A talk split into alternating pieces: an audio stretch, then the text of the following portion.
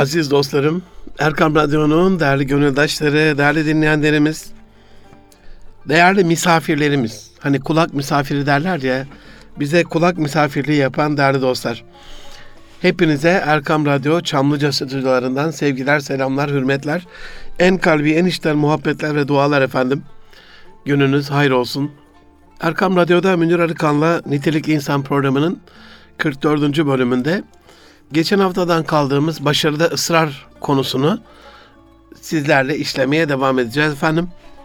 Bize ulaşmak isterseniz nitelikli insan at erkamradyo.com e-mail adresimizden ya da at erkamradyo ya da at munir arıkan tweet adreslerinden bize olan sorularınızı istek, arzu, beğeni, dilek, şikayet, temennilerinizi iletebilirsiniz dedikten sonra programa başlayalım. Geçen hafta malumunuz ısrarı biraz, e, ısrarı ve ısrarcı olmayı bir miktar anlatmıştım sizlere.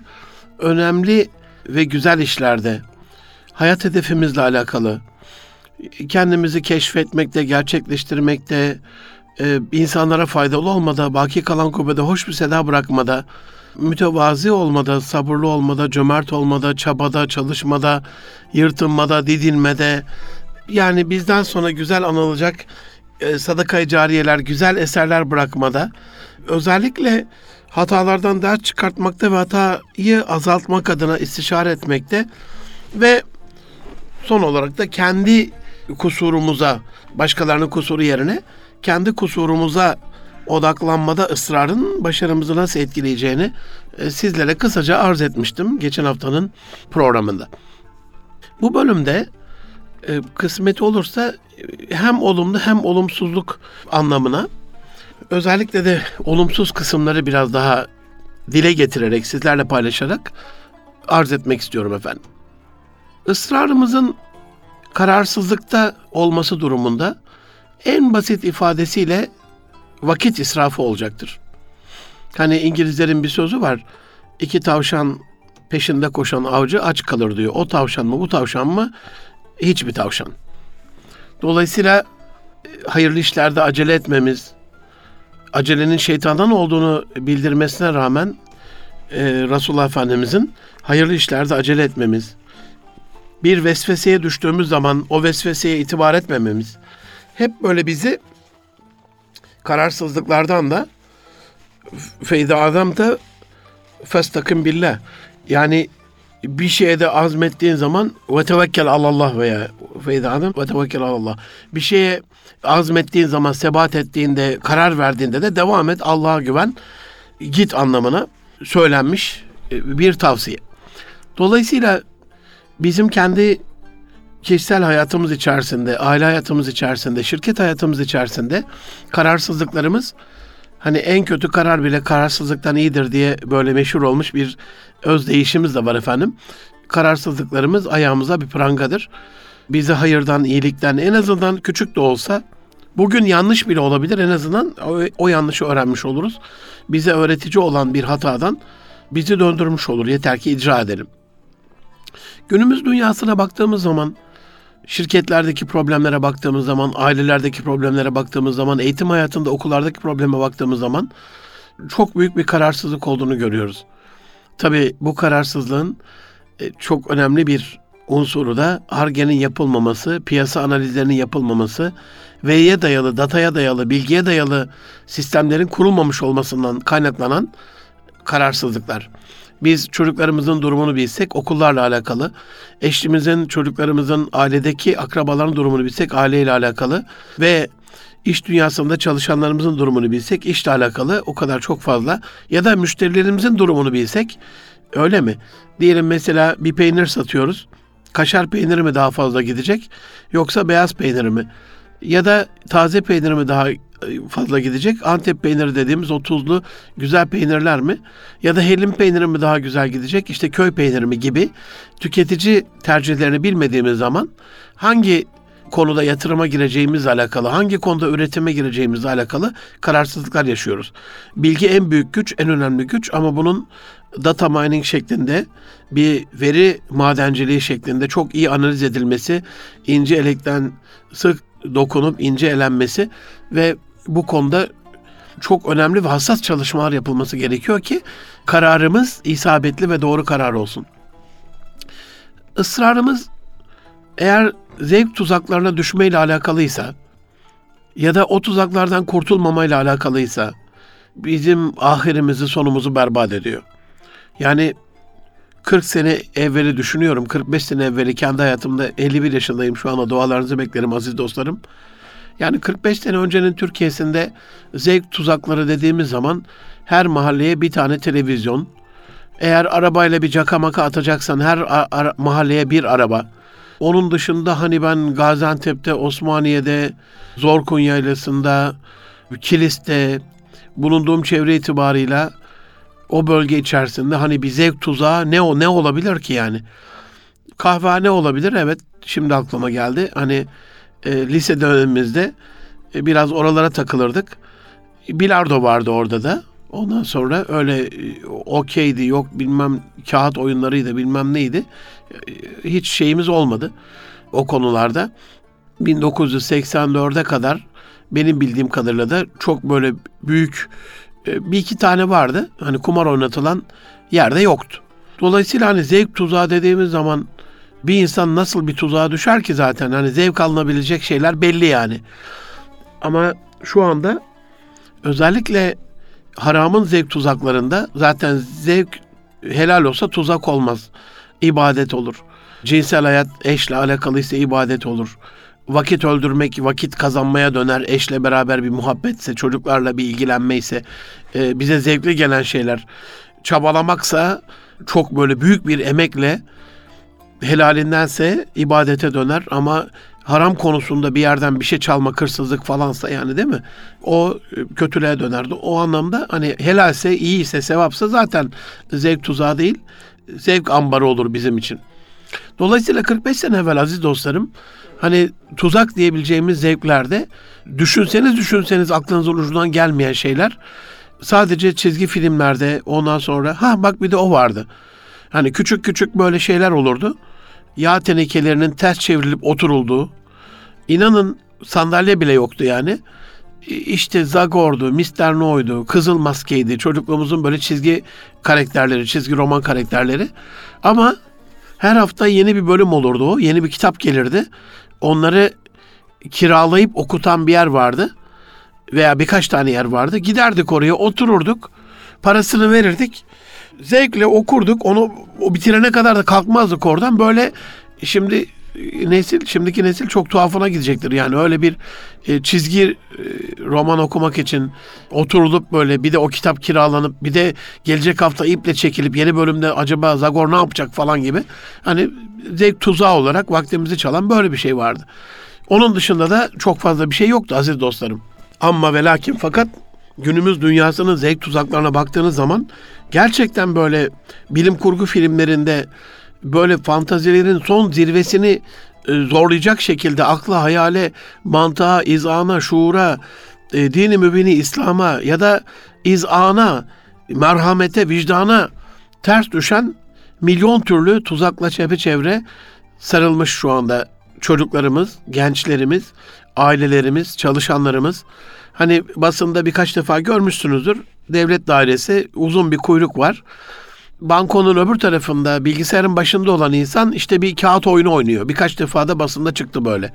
Ne oldu? Zevk tuzağına düşmüş işte. Yani orada milletin işini görmektense e, o zevk tuzağına düşmedeki ısrar işte şu oyunu bitireyim, e, hele şunu bir yapayım, e, hele kendi zevkleri uğrunda şu şeyi de bir alayım ondan, şu lezzeti de diye onun peşinde düştüğümüz zaman da başarımız gelmiyor.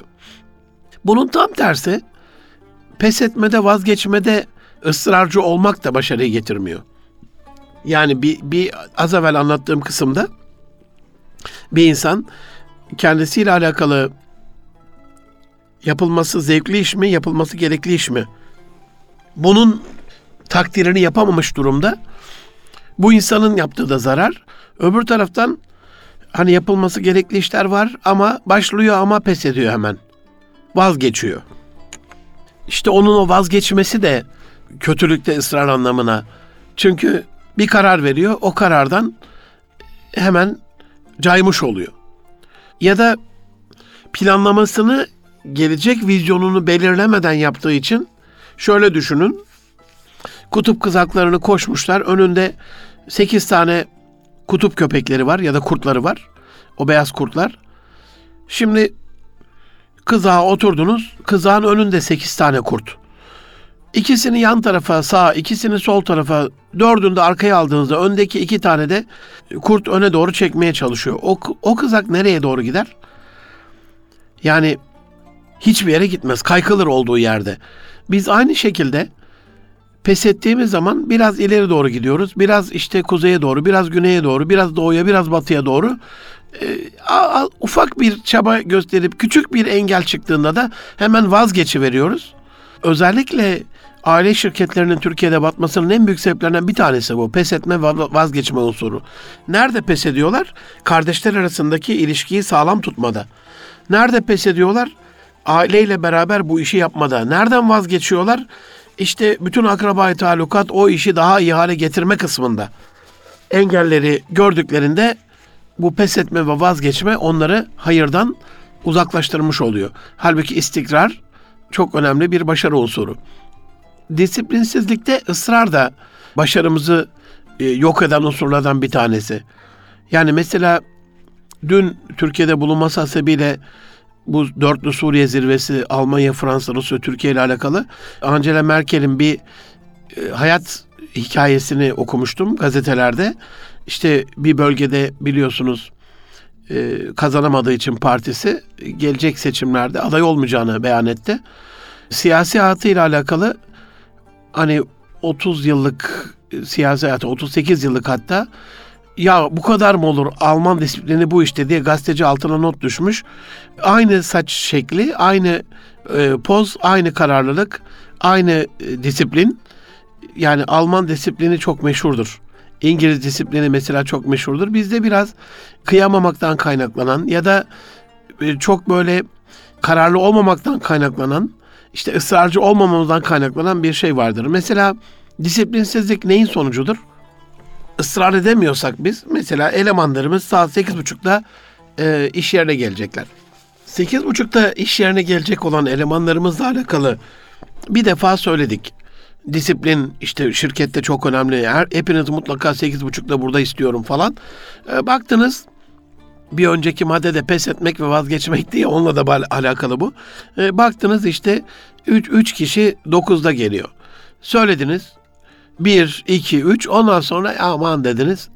Disiplinsizlik işte bütün şirketi ya da aileyi ya da kurumu okulu sosyal hayatı talamış oluyor. Bir konuda bir disiplin koyduğumuz zaman özellikle pedagoglar, psikologlar bunun hatalı olması durumunda bile disiplinin iyi olduğunu söylüyorlar. Diyelim hatalı ama boşluktan çok daha iyi. Niye? Öğretiyor size. Mutlaka bir şey öğretiyor. Ama kendi başına buyruk olmak, böyle hiçbir sisteme uymamak, kendi kararlarıyla böyle lalet bir hayat sürmek size bir şey öğretmiyor. Halbuki o disiplin mesela diyelim sabahleyin 6'da işbaşı yapmak böyle bir disiplin kuralı koydunuz. Ve bunu 6 ay hiç şaşırmadan uyguladınız. Sektirmeden uyguladınız.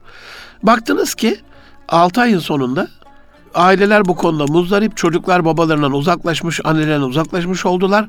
Aile hayatında bir miktar bir e, ayrılık ayrılık oldu. Harika. Hem yani ailede ayrılık ayrılık olması harika değil. Bir şey öğretti size. Şimdi altının uygun olmadığını öğrendiniz. Ama öbür türlü biri altıda geldi, biri yedide geldi, biri sekizde geldi, biri dokuzda geldi. O kendi başına buyruk, disiplinsiz hayatın içerisinde hiç kimsenin öğrendiği bir şey yok. Herkes kafaya göre takılıyor. Orada sistem olmadığı için başarı da olmaz zaten. E, bir başka unsur tembellikte ısrar. Yani kişisel atalet dediğimiz üzerimize böyle ölü toprağa, toprağa serpilmiş olma durumundan kurtulmadıktan sonra başarının bizimle olmayacağı çok kesin. Bugün alemi İslam'a baktığımızda dini mübini İslam'ın müntesipleri çok değerli mümin kardeşlerimiz, gönüldaşlarımız, e, Türkiye Cumhuriyeti'nde kendi vatandaşlarımız gerçekten e, büyük bir tembellik içerisinde. Ben üzülüyorum. Bir ile gittiğim zaman yani isim vermeyeyim şimdi. Son bir haftada gittiğim 3-4 il. Hayır isim versem de bir mahsuru yok. Yani e, Erzincan'ın ondan sonra e, Hatay'ın işte Karabüğün özellikle e, Çanakkale'nin böyle yeşilinin yok olduğunu görmek büyük bir acı verdi bana. Sadece bu illerin değil. Çevre illerde de yani uçakla gittiğimizde yukarıdan bir bakıyoruz, arabayla gittiğimizde yanlardan bir bakıyoruz. Türkiye hakikaten büyük bir çöle doğru dönüşüyor. Tembel olduğumuzu düşünüyorum. 470 bin kahvehanenin bulunduğu Türkiye'mizde 18 bin 4 artı 4 artı 4'te 5 milyonda üniversitelerde yani 23 milyon öğrencimizin olduğu, 10 milyon emeklimizin olduğu, 1 milyona yakın askerimizin olduğu Türkiye'de yani her birimiz birer tane ağaç ekmiş olsak, yani ayda birer tane ağaç çekmiş olsak Türkiye'nin Amazon ormanlarına döneceği çok kesin. Ama tembellik yapıyoruz. Dükkanımızın önünü temizlemede tembellik yapıyoruz. Apartmanımızı temizlemede tembellik yapıyoruz. İşe erken gitmekte tembellik yapıyoruz. Erken kalkmada tembellik yapıyoruz. Biraz böyle gerçekten piyasa bilgisi toplamayla alakalı, pazar araştırması yapmayla alakalı, işi usulüne uygun yapmayla alakalı tembellikler yapıyoruz. O tembellik de başarıyı getirmiyor. Ve bunda da ısrar ediyoruz yani. Bile bile lades dediğimiz şey bu olsa gerek. Yani biliyoruz ki Resulullah Efendimizin sabah erken kalkanlarla alakalı müjdesi var. Biliyoruz ki sabah erken kalkmak rızıkla ve ilimle alakalı çok büyük müjdelerden bir tanesi. Ama bunu bile bile lades, o uykunun mahmurluğu çok böyle tatlı geliyor. Ama bugün çok sevindirici bir şey oldu. Sabahleyin çok erken geldim radyoya. İstanbul sokaklarını yani normalde bu vakitlerde görmediğim kadar canlı gördüm. Herhalde hani Ekim sonu bereketi denebilir ya böyle e, öyle diyelim. İnşallah öyle olsun. Hani normalde biraz daha az olurdu. 6-6.30 arasında trafik. Karşıdan geliyorum Çamlıca'ya, Başakşehir'den. Dolayısıyla e, çok da rahat bir şekilde geldim. Ama şimdi düşünün tembellikte ısrar etmiş olup biraz daha ele biraz daha uyalım, bir saat daha uyalım falan. Hani 8'de falan 8.30'da geldiğiniz zaman yarım saatte ben bugün 25 dakikada geldim ama bir buçuk saat sürüyor. Bazen iki saat sürüyor inanın. Dolayısıyla ders çıkartarak o tembelliğin bize fayda vermeyeceğini anladığımızda o yoldan dönmemiz lazım. Aziz dostlarım başarısızlığa mazeret bulmakta, sızlanmakta böyle işte adım Hıdır elimden gelen budur demekte ısrar da bizi başarıdan soğutuyor, uzaklaştırıyor. Nasıl bir şey bu başarısızlığa mazeret bulma? Hani diyorlar ki limanda olanlar asla ve asla denizde olan o fırtınalara, tayfunlara bakmazlar. Kaptanın gemiyi limana sağ salim getirme özelliğine ve güzelliğine bakarlar. Dolayısıyla burada kaptanın böyle bir şey yapabilme durumu var mı? Sağ salim gemiyi limana getirebiliyor mu yoksa bir mazeret bularak işte şöyleydi böyleydi yan yattı çamura battı ondan dolayı böyle oldu. Başarılı insanlara baktığımız zaman mesela bir proje verdiğinizde onlara proje olumlu bittiyse başarılı insanların üstün bir özelliği vardır. Ee, özellikle kurumsal şirketlerde profesyonelliğini başarmış, elde etmiş insanların özelliğidir bu. Mesela zayıf karakterde, güçsüz, kalitesiz, profesyonel olmayan insanlar bitirirler bir işi. Ama o bitirdikleri işin ifadesi şöyledir. Efendim işte şuraya gittim de aslında olmaz dedi de ben onu şöyle ikna ettim de oradan buraya geldim de oradan da şunu yaptım da en sonunda işte şunlar şunlar oldu da ben yine aldırmadım da ya iki dakikalık işi 12 dakika anlatırlar inanın. Ama bu başarıda. Diyelim başardı, bu işi bitirdi. Başaramadığı durumu da anlatacağım şimdi. Ama başarılı ve profesyonel insanların tek kelimedir bu. Efendim yaptım. Bitti efendim. Başardık. Halloldu. Detaya girmezler yani. Niye siz de detayda boğulsunlar ki? Şimdi bak bu başarıda aziz dostlarım, can dostlarım. E, başarıda uzatma profesyonel olmayan insanların. Az evvel anlattığım. Peki ya başarısız olursa bu insanlar? 50 dereden su getirirler. Şöyle oldu da böyle oldu da aslında bilmiyorsunuz da ne kadar zor olduğunu. Hele siz bir gelin de bir bakın da bir görün de ya o işi vermeyin daha iyi yani. Sızlanır da sızlanırlar yani. Anlatırsınız bunun böyle olmaması gerektiğini anlatırsınız. Ya lütfen böyle uzatma dersiniz. Tamam olmadıysa da olmadı de kardeşim yani. Yeter ki şurada kafamı ütüleme o anlamda. Hayır yine ikinci, üçüncü, dördüncü projelerde, on dördüncü projelerde yine gelirler bu şekilde devam ederler. Dolayısıyla bu negatif e, ısrar konularında bunlardan kurtulmadığımız takdirde başarıyla alakalı çok böyle ümit var olamayacağımız kesin. İş dünyasında satış pazarlama seminerlerinde anlatırım. Özellikle 14. görüşmeden sonra ve 20. görüşmeden sonra satış başlar diye tüketicinin zihninde karar verme merkezi tetiklenir diye. Tamam ya biz bunu e, alalım, karar verelim diye bir şey var. Normalde mesela bizim kültürümüzde hayır üçe kadardır biliyorsunuz. Ama hani bunun neyle alakalı olduğuna dikkat etmek gerekiyor. Diyelim bir şirkete gireceksiniz, başvurdunuz, e, görüştünüz, bir aracı koydunuz, birine daha söylediniz. Üç defa denedikten sonra başka bir kapı. Alternatifler var. Bu konudaki ısrarcı olmak çok fazla bir başarı getirmeyecektir yani. Ama siz diyelim doktor olmak istiyorsunuz, avukat olmak istiyorsunuz, mühendis olmak istiyorsunuz, öğretmen olmak istiyorsunuz. Bununla alakalı 3 değil, 333 defa deneseniz de ibadet olacaktır bu konudaki ısrar. Ya da bir hanımefendiye talip oldunuz, gittiniz anne babanızla istediniz, e, bir aracı koydunuz olmadı, sevdiği bir insanı araya koydunuz olmadı. Üçüncüden sonra üç buçuk milyar kız var yani yarısı erkek yarısı yaklaşık olarak kız bu alemin. Dolayısıyla hani başka bir kapının hayrını ümit etmekle alakalı. Yok bazen şöyle vardır gençlerde hocam ölümüne ya bu kız ya kara toprak. Böyle bir şey yok bizim kültürümüzde. Yani ısrarın da hangi konuda ısrar olacağı, e, hangi konuda sizi zorlayan bir imha olacağına karar vermek gerekiyor. Üzerine gidip ısrar etmediğimiz bir konuda başarılı olma şansımız yok. Ama hangi konularda üzerine gideceğimiz, gitmeyeceğimizle alakalı da bir edep e, bilmemiz gerekiyor. Timur, meşhur Timur Lenk, esir olun, olunca böyle hapse atılır biliyorsunuz. O ünlü komutan, o başarılı lider, o perişan haliyle böyle neredeyse intihar eşiğine gelir yani. Böyle bezgin, bitkin, çok melül bir haldedir. Galiba ilk ayındadır böyle rivayetlere göre e, hapis hayatının. Ne yapacağıyla alakalı işte yemesin bir şey içmesin açlıktan ölsün mü yoksa bir intihar etsin bir şey mi yapsın falan böyle kafasını şeytanların böyle kurcaladığı bir dönemde bir gün bir bakar o küçük hücresinde bir tane karınca o kendi yediği yemeklerden bir kırpıntıyı almış duvarı aşıp öbür tarafa götürecek böyle. Ama duvarda biraz böyle bir yarım metre falan yükselir düşer. Bir metre yükselir düşer. Bir buçuk metre yükselir düşer. 20-30 deneme yaptığını görür karıncanın. Ya der bit kadar beyinli karınca hani böyle bir yemek tanesini bir işte buğday tanesi neyse artık orada taşıdığı şey bunu yuvasına taşımada hani taşımasa ne olur ki ölür mü zaten yaşıyor. Dışarıda zaten bir şey yok. Ölümcül bir durum yok. Özgür. Bir, bir zararı yok ama hani geleceğe hazırlanmayla alakalı 20. 30. denemede başarıyorsa bu bu daha benim ilk tutuklanmam der ve o zihinsel şeyiyle kurtulur hapisten. Bizim bu konudaki özellikle bir başarısızlık anında hani az evvel anlattım ya pes etme ve vazgeçme ile alakalı diye o başarısızlık anındaki e, zihinsel setup'ımızı, düş, duygu ve düşünce sistematiğimizi biraz daha düzgün bir hale getirmemiz gerekiyor. Aziz dostlarım, Google CEO'su Eric Schmidt'in bir sözü var. Israrcılık diyor gelecekte başarının tek ve en büyük göstergesi olacak.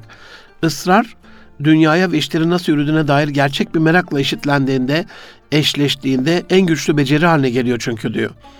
Israrımızın başarıyla alakalı özellikle hayat hedefi belirlemede bir ısrar. Hani dedik ya kendini keşfetmede, e, böyle varlığını varlığımızı armağan etmekle alakalı bir ısrar çok daha güzel bir hale gelecektir. Ama ben bugün okullara gittiğimde, seminerlerde çocuklara sorduğumda ister lise ister ortaokul, isterse üniversite hani mecburen kerhen sanki öylesine geliyormuş gibi çok nadir yani yüzde beş belki evet yüzde beş iyi bir rakam. Yüzde beşin e, bir ideal peşinde bir hedef peşinde koştuklarını görüyoruz. Bu ısrarla alakalı niye zevk tuzaklarına düşmede, pes etmede, vazgeçmede ısrarımız biraz kararsızlığa dönüyor ve vazgeçiyoruz. Bununla alakalı Stanford Üniversitesi'nin psikoloji departmanında profesör olan Walter Michel Marshmallow'un e, Marshmallow deneyi diye e, meşhur ve gerçekten psikoloji dünyasında insanın e, acziyetini ortaya koyan, nefsinin esiri olmasının ispatı olan bir deney var. Walter Michel e, bu marshmallow deneyinde bir sınıfta epey de bir yapıyor bu deneyi. Minik böyle şekerlemeler, marshmallowlar koyuyor sıraların üzerine. Çocuklara diyor ki "E, şimdi ben dışarı çıkıyorum. 15 dakika sonra geleceğim. Eğer bunu yemezseniz e, iki tane vereceğiz size bunlardan. Dışarı çıkıyor bir bakıyor ki %70'i 80'i e, yemişler. Buradan yola çıkarak Walter Mischel diyor ki eğer hazzı ertelemede bir ısrar olursa şimdi çocuklar ne yapıyorlar? O anda hemen şimdi derhal buldukları şeyi yeme, yenin, pe- yemenin peşindeler. Halbuki bunu biraz erteleseler iki katına ulaşacaklar. Tam dünya ve cennet hayatının aslında ifadesi gibi geliyor bana bu deney. Yani birazcık burada sabrettiğimizde, ona el sürmediğimizde, hele harama dair bir şeyse bu, harama el uzatmadığımızda e, kat kat daha fazlasını alacağız öbür tarafta ama herkes hemen olsun, şimdi olsun, benim olsun, daha fazla olsun peşinde. Dolayısıyla bu hazzı ertelemede e, ısrarcılık yapamıyoruz. Bunu insan hayatıyla alakalı bütün unsurlara yöneltebilirsiniz aziz dostlarım. Başarılı insanların peki hocam bu hazzı ertelemede gerçekten iyi konularda, olumlu konularda kendilerine faydası olan konularda ısrarcı olan insanların özellikleri nedir diye baktığımız zaman onların en büyük özelliklerinin aziz dostlarım geçmişin geleceklerini yönetmesine izin vermiyorlar. Bir geçmişleri vardır ama onlar hatada ısrarcı olmazlar. Bir de hatalara takılmakta ısrarcı olmazlar. Bazı psikolojik problemli olan danışanlarımla yaptığım terapilerde, görüşmelerde şöyle bir şey görüyorum. Ya hocam diyor işte kendimi bundan kurtaramıyorum. Bana öyle bir şey söyledi ki affedemiyorum.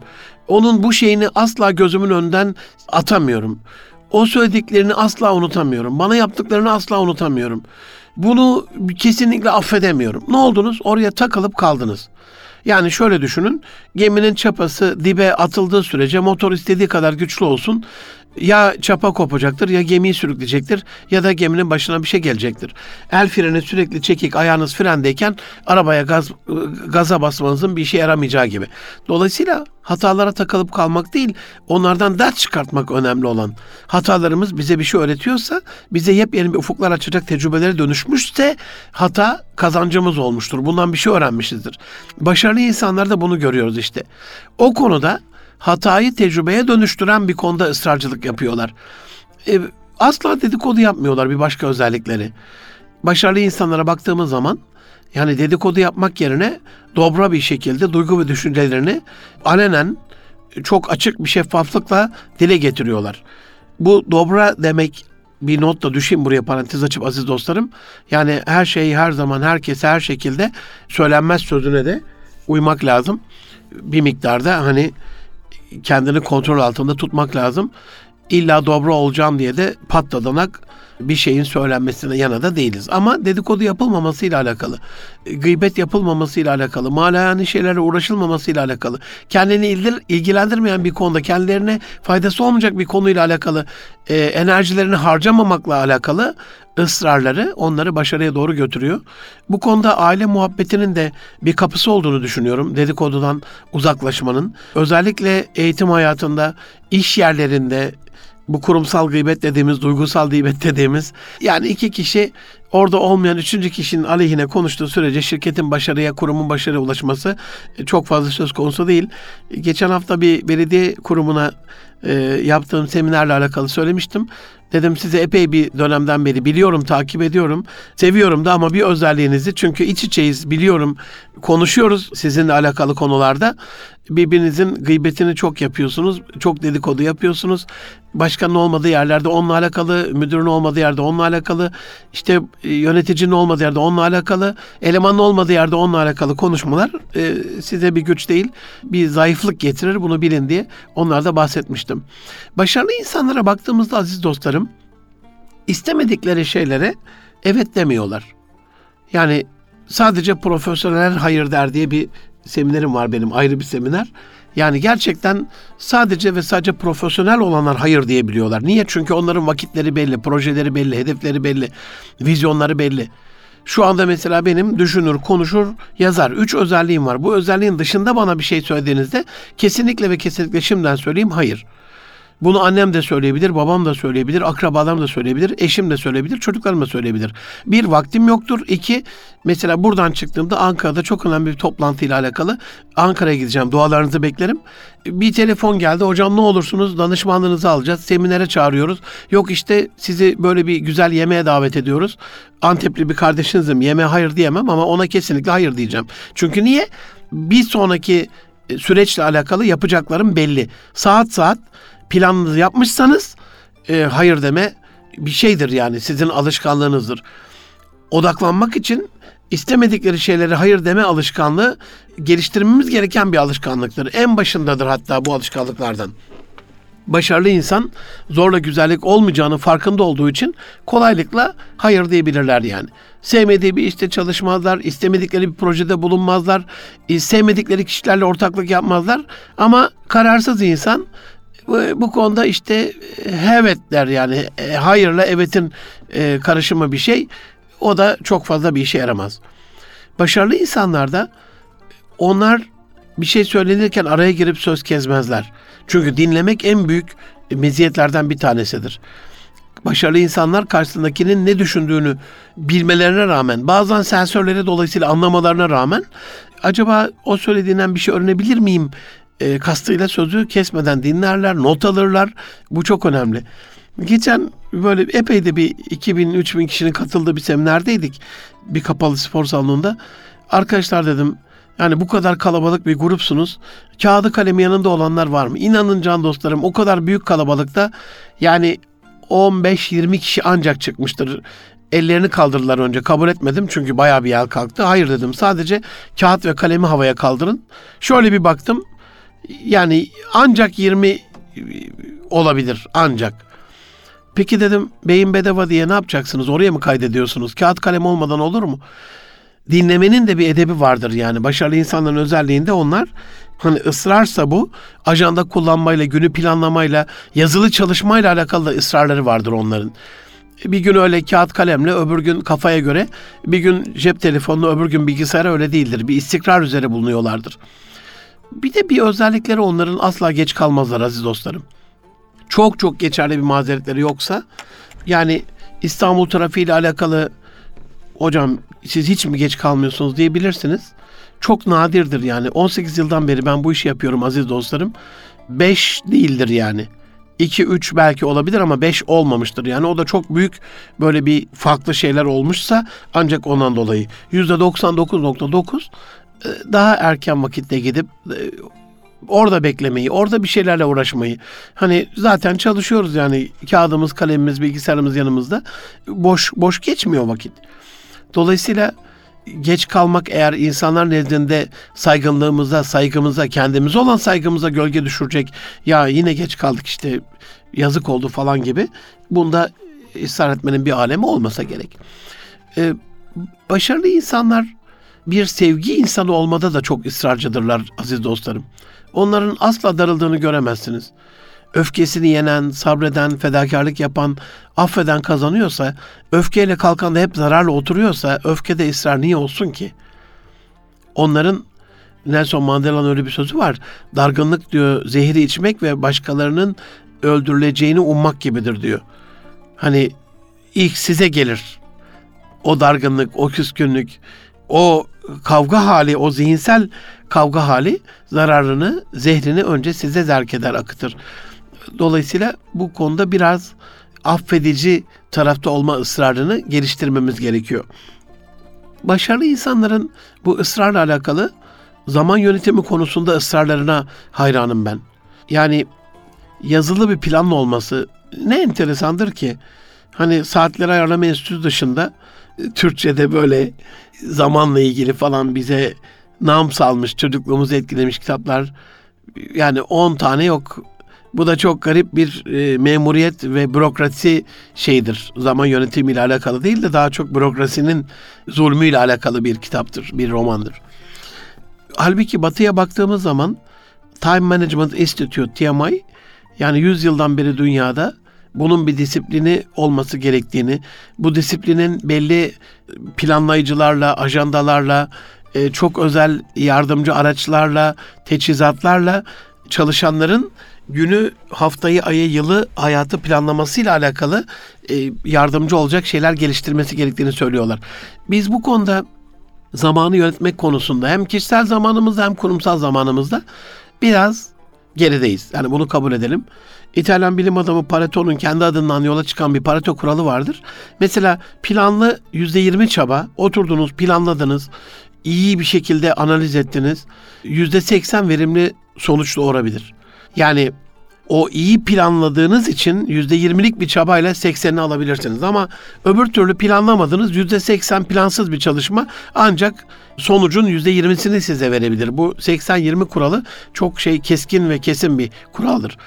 Bu bu kadar mutlak ve gerçekken biz niye plansız ve zamanı yönetmeden öylesine yaşayalım ki günü ve geceyi?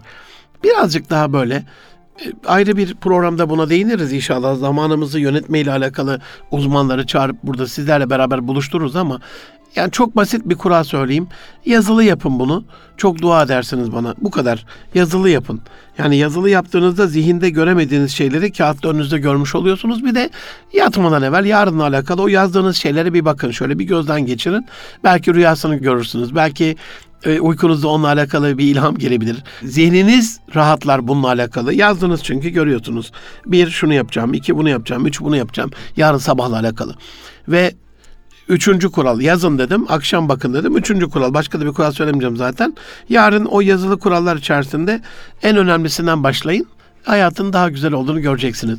Başarılı insanların bu önemli ve güzel şeylerdeki ısrarıyla alakalı en büyük ısrarları karakterleri ve kişiliğinde.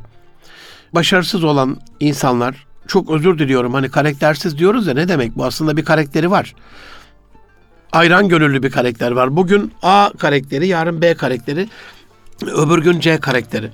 Halbuki ödün verdiğimiz anda o anda kazandığımızı düşündüğümüz bir yenilgidir aslında. Böyle balık tutmak için hani oltaya bir yam takılır ya. Hani biz yemi kazanç olarak düşünüyorsak oltaya tav olmuşuz demektir yani. Bile bile niye lades der ki insan? Bazen iş yerinden bir şey söylenir bize mesela.